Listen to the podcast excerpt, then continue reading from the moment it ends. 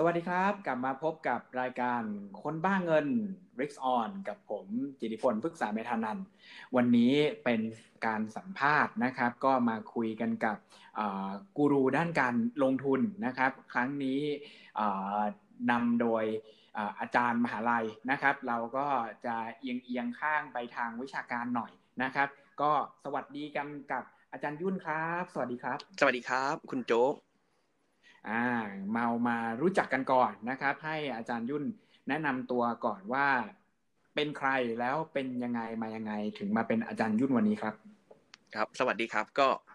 ชื่ออ่าอาจารย์นพพลนะครับ แต่ว่าเรียกอาจารย์ยุ่นก็ก็ผมก็เนี่ยสอนด้านสอนที่มหาลัยด้านการเงินเนี่ยมากว่า 14 ปีแล้วครับ ก็จบเป็นเอกด้านการเงินจากนีด้าแล้วก็ก็ทำ ทำวิจัยด้านเกี่ยวกับตลาดทุนก็คือพวกตลาดหุ้นในประเทศไทย แล้วก็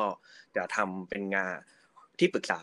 ในด้านการเงินต่างๆ ให้กับบริษัทเอกชน หรือว่าหน่วยงานรัฐบาลครับ อืม เรียกว่า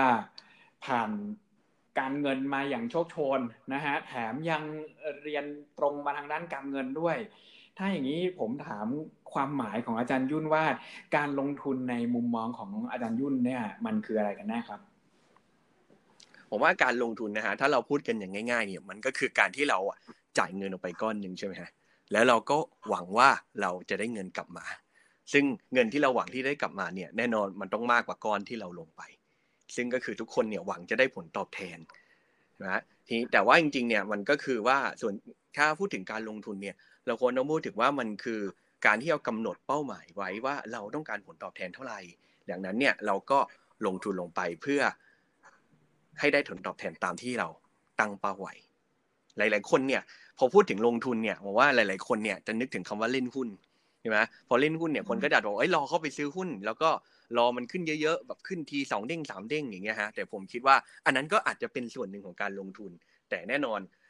ผลตอบแทนมันมากับความเสี่ยงใช่ไหมฮะเพราะนั้นเนี่ยการลงทุนจริงๆ เราอาจจะต้องมีการจัดสรรให้มันเป็นระบบกว่านั้นครับ โอเค แล้วถ้าเกิดมองอย่างนี้เนี่ยตอนนี้อาจารย์ยุ่นเลือกลงทุนอะไรดีครับ ในภาวะหลังโควิดเนี่ย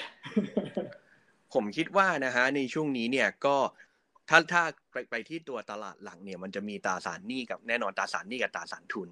เนี่ยตราสารหนี้เนี่ยคิดว่าคงยังยังอัตราผลตอบแทนคงจะต่ำไปอีกนานเลยทีเดียวเพ ราะฉะนั้นเนี่ยส่วนตัวก็ยังคิดว่าตลาดทุนเนี่ยยังเป็นยังเป็นตลาดที่น่าลงทุนอยู่นะส่วนคนมองว่ามันถูกไปหรือมันแพงไปหรืออะไรก็ตามเนี่ย ผมว่ามันขึ้นอยู่กับการจับจังหวะของเราและการเลือกลงทุนของเราฮะถ้าเราศึกษามันเราเข้าใจธุรกิจของบริษัทที่เราจะไปลงทุน เราเลือกบริษัทนั้นเงี้ยเราก็ยังสามารถสร้างผลตอบแทนที่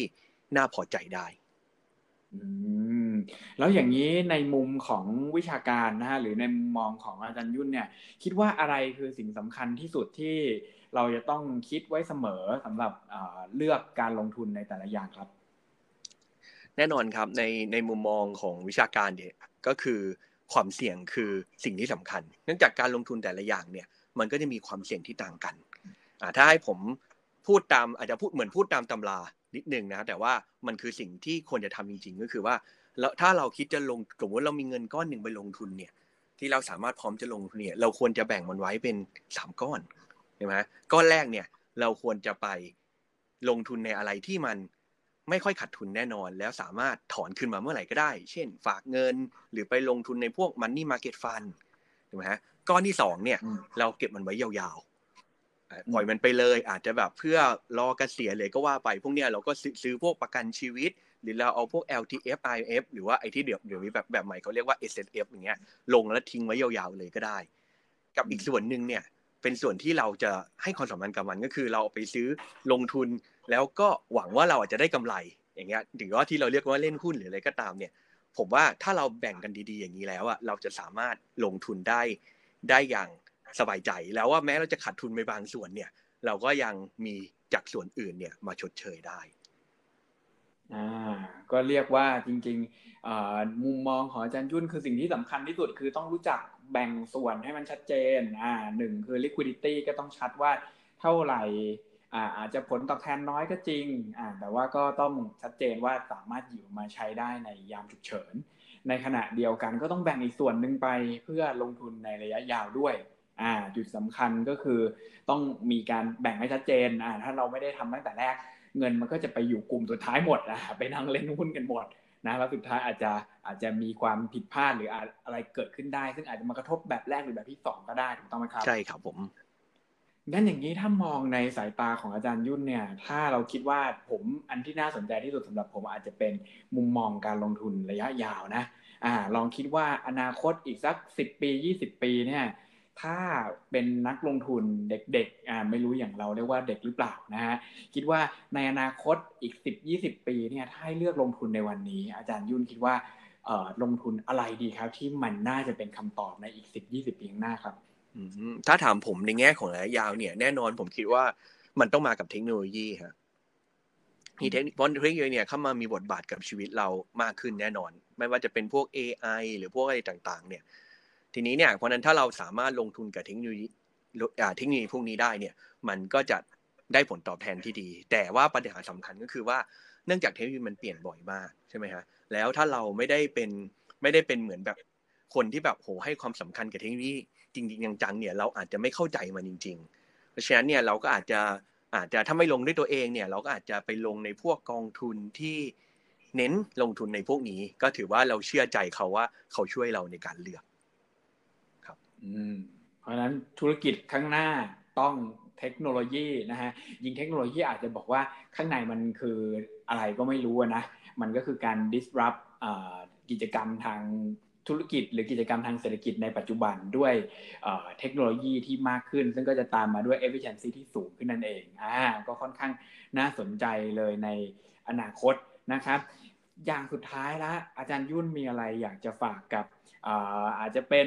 รุ่นน้องเด็ก ๆ นักเรียนหรือว่าคนไทยในเรื่องเกี่ยวกับการลงทุนยังไงบ้างครับ ผมคิดว่านะครับในในจากประสบการณ์ของผมเนี่ยซึ่งอาจจะไม่เป็นไปตามนั้น แต่ว่าจากประสบการณ์ของผมเนี่ยผมดูแล้วผมคิดว่าคนไทยเนี่ยยังยังเก็บเงินกันไว้ยังน้อยเกินไป โดยเฉพาะถ้าเทียบว่าเก็บเงินไว้สำหรับรอเกษียณ ซึ่งผมคิดว่าบางทีเราอาจจะไม่ได้ไม่ได้สอนหรือปลูกฝังแนวคิดนี้ไว้ คือเด็ก ๆ เราอาจจะเรียนกันว่าเนี่ยนะมีเงินเหลือเราต้องหยอดกระปุกนะเราต้องเก็บเงินนะเพียงแต่ว่าผมคิดว่าเราไม่ได้สอนว่าเราเก็บเงินไปทำไม เราออมเงินไปทำไม เป้าหมายเราคืออะไรเพราะฉะนั้นสมมติถ้าเราจะเก็บเงินระยะยาวหรือเพื่อเกษียณเนี่ยสิ่งที่เราต้องเข้าใจคือ เราต้องเข้าใจว่าเป้าหมายเราคืออะไร เพื่อเราจะได้วางแผนเก็บเงิน แล้วก็วางแผนการลงทุนว่าโอเค เราต้องลงทุนอะไรบ้างเพื่อให้ถึงเป้าหมายตรงนั้น เพราะฉะนั้นถ้าเกิดใครใครเพิ่งสมมติน้องๆเรียนจบแล้วเพิ่งทำงานเนี่ย ผมอยากฝากไว้ตรงนี้เลยว่า คิดเรื่องนี้กันไว้ อย่าเพิ่งอย่าอย่ารอว่าเอ้ยเดี๋ยวโตก่อนเดี๋ยวโตกว่านี้ก่อน หรือว่าเดี๋ยวใกล้ๆจะเกษียณก่อนค่อยคิด ผมว่ามันจะช้าเกินไปแล้วฝากตรงนี้ไว้ด้วยครับอ่าก็น่าสนใจมากนะครับสำหรับวันนี้ก็ได้แง่คิดแล้วก็มุมมองดีๆ ไปจากการสัมภาษณ์กูรูทางการลงทุนของเรานะครับอาจารย์ยุ่น แล้วก็ ก็ต้องขอบคุณอาจารย์ยุ่นไว้ณตรงนี้ด้วยนะครับ แล้วเรากลับมาคุยกันใหม่นะครับ ในช่วงที่มีอะไรน่าสนใจกับพอดแคสต์ r i ก On คนบ้างเงินกับผม แล้วก็อาจารย์ยุ่นในอนาคตครับสำหรับวันนี้สวัสดีครับสวัสดีครับ